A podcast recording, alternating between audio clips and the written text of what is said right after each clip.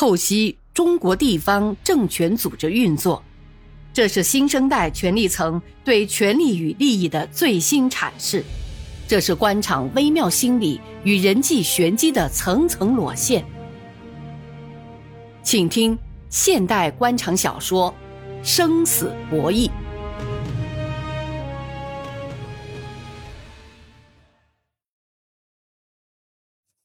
我们开会吧。李树生坐下来，眼睛扫了圆桌旁的每一位，不紧不慢的开枪了。下午的书记碰头会，主要是研究省委换届考察组来新阳考察的有关安排。昨天晚上，建民同志接到省委组织部的电话通知，说考察组下星期就进入咱们新阳。今天已经是周五了，有些工作要我们提前准备。我请茂盛和建民同志考虑个方案，看你们哪个说说。李树生看了看他们两个，呃，还是建民同志先说说吧。呃，是我们两个一起商量的。刘茂盛说。周建明介绍了考察组全体人员工作的总体安排、大致工作程序以及需要市里帮助开展的工作，比如组织市委常委同志的述职报告会。民主推荐和民意测验，需要书记碰头会决定的是市委常委的述职报告参加对象、民主测评和民主推荐的范围，还有考察组的接待工作和接待经费。涉及到市县和有关部门的工作是，考察组要看一些生产现场和农村企业。统计部门要准备好经济社会发展的数据和资料。市委、市政府、市纪委要准备近几年来的工作总结。这样吧，建民同志把整个考察组来新阳的安排和需要做的准备工作都提出了具体的意见，我看一件件来议，大家看看这样考虑行不行？还有哪些问题需要提出来的？李树生在周建民说完之后，让书记们发表意见。说实在的。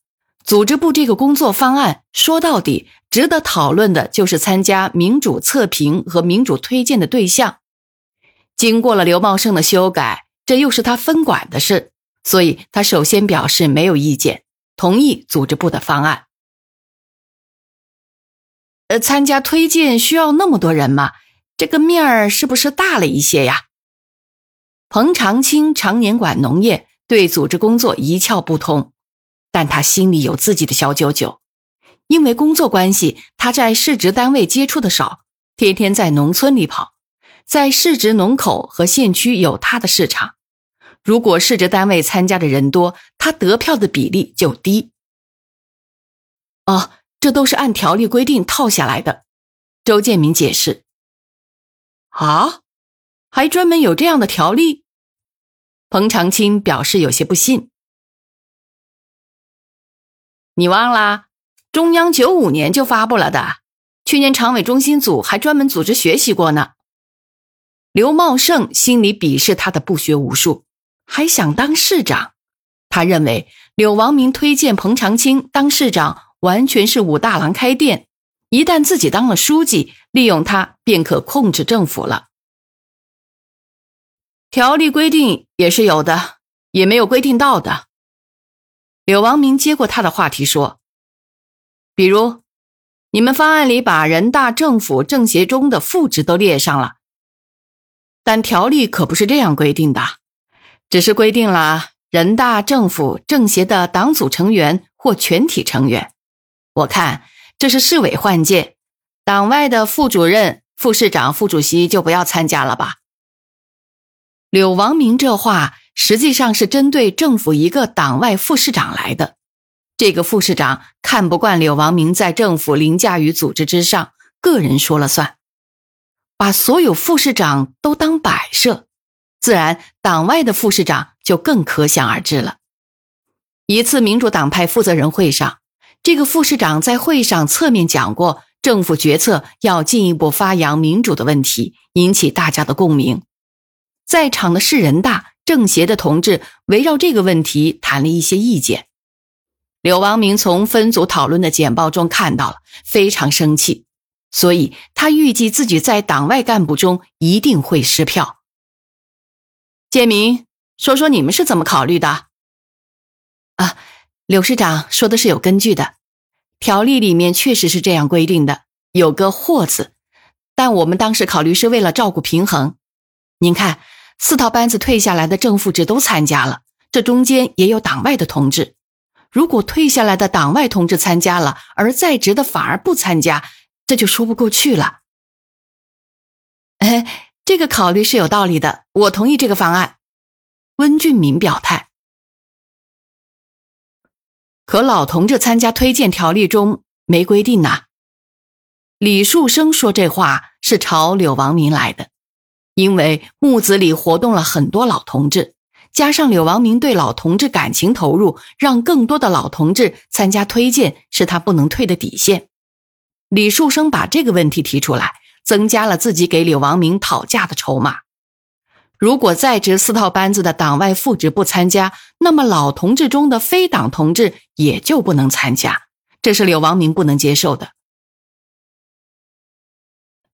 的确，条例中规定，参加推荐的六个方面的对象中。没有老同志这一项，只设了个其他需要参加的人员，所以把老同志放在其他中了。哦，退下来的老同志是要参加的，不管条例怎么规定，老同志了解干部啊，又为新阳的发展做过贡献，市委换届这样的大事不让他们参加，这说不过去啊。柳王明赶紧表明自己的态度。刘茂盛也赞成柳王明的意见，他是党群书记，分管老干部工作，这有利于调动老干部的积极性。他同老干部接触多，比其他几位副书记有优势。这些副厅级干部参加，他也可以多获得几张推荐票，至少会比彭长青要占便宜。哦，老同志是否参加？参加到什么程度？既然条例没有明确的规定。就不应面推大，有的老同志八十多岁了，拄个拐杖，摇摇晃晃的喘着粗气，跑到这里来也是遭罪呀。他们平常对市里的工作了解也不多，更不要说了解干部了。我看来也不要全部来，近两年退下来的就可以了。彭长青心里有数，他知道刘茂盛心里的小九九，不就是你老刘可以多拉几张票吗？但他不知道这是柳王明的苦衷。老彭啊，我们都是要老的，要在政治上关心老同志。这些地厅级干部都要为新阳的发展做过贡献了，多来几个人，大家高兴，不是很好吗？再说，同是厅级干部，来一部分不来一部分，什么理由呢？摆不平的。柳王明说。好了，我看这样吧，原则上在职的人大、政府、政协副职都参加，退下来的副厅级干部是不是都参加？以上一届换届的时间划线，就是上一届党代会退下来的参加，在以前的就不要参加了。有的退了二十年了，身体又不好，对市里的工作了解不多，这部分人今天不做决定，请示省委考察组再通知。你们看怎么样呢？在请示考察组，柳王明也说不出什么，大家都没表示什么不同的意见，这个议题就算过了。建明还有什么要研究的？啊，其他就是小事情了。考察组来市里不是一天两天，吃住行都要花些经费，请政府安排些经费。嗯，接待工作我已经同有关部门商量过，还专门开了一个会，我安排王道广同志专门负责。接待工作包括经费都由政府负责，联络工作请建明同志安排一名副部长抓。李树生补充道：“我还有一件小事给书记们通个气，为了给考察组的生活安排的更活跃，是不是安排两次宴请啊？来的时候由政府接风，走的时候由市委出面宴请。市委宴请时，人大、政府、政协、军分区的领导都参加。”是压轴戏，最高规格。柳王明说：“我看行吧。”李树生向来对那些迎来送往的事不感兴趣，既然柳王明安排了，他也没在意。而柳王明则暗中高兴，把这个事作为书记办公会决定了，更名正言顺的去办了。最后，我还要强调说几句：今天是书记碰头会，在这里我把话挑明了。省委派考察组来新阳考察，是对我们这个班子的思想作风和工作情况的一次考试。我们一定要正确对待呀，正确对待组织，正确对待自己，正确对待群众，勇敢坦然接受组织的考察。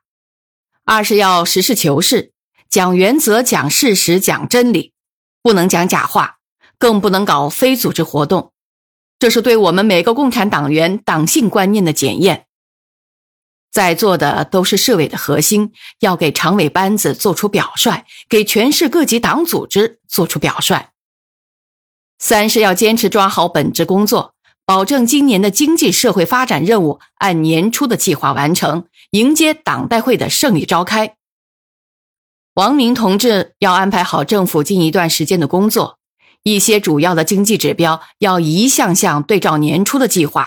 达不到进度要求的，要抓紧一个多月的时间迎头赶上来。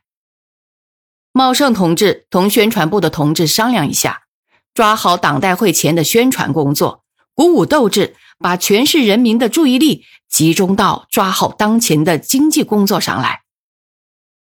李树生还特别强调了当前的社会稳定，并指出，要防止一些别有用心的人利用矛盾。制造事端，破坏当前安定团结的局面。他点出了前天发生在省委门口的一起群体上访事件：一百多名所谓的沙洲居民身上披着白布，上面写着各种蛊惑人心的口号，集聚在省委门口，拦截省委领导的汽车，堵住省委的北大门，高喊什么“领导干部住别墅，我们四代同堂住茅房”。我们是要改善居住环境，新阳市市委领导不管我们的死活，请省委给我们做主，等等这些条幅。我们派了干部接了回来，问明了情况后，完全是一起有预谋的事件。上访的一百零三人中，只有十一人是不明真相的沙洲区居民。其中的九十二人都是花钱在劳务市场雇来的民工，一百块钱一天工资，安排吃住，还每人发两瓶矿泉水。李树生把话一说完，在座的几位书记除柳王明外，大家都很吃惊，竟然有这样的人，唯恐新阳不乱。这件事呢，我已经交代茂盛同志牵头，市委市政府各有关部门参加。要把他彻底查清楚。柳王明此时心里在骂：“我看你查，看你还能查几天？看谁笑在最后，谁就笑得最好。什么非组织活动？你李树生看错了黄历。这年头，谁说得清哪是非组织的，哪是组织的？”于是柳王明眯着眼，摇晃着脑袋。看着李树生讲完了这一通马克思的话，觉得挺滑稽。咱们就玩吧。尽管这两天从省里传来的消息说李树生换届离开新阳的可能性不大，但他还是相信事在人为。何况他已经给李树生埋下了一枚足以致命的炸弹，就看我柳王明什么时候拉开导火索。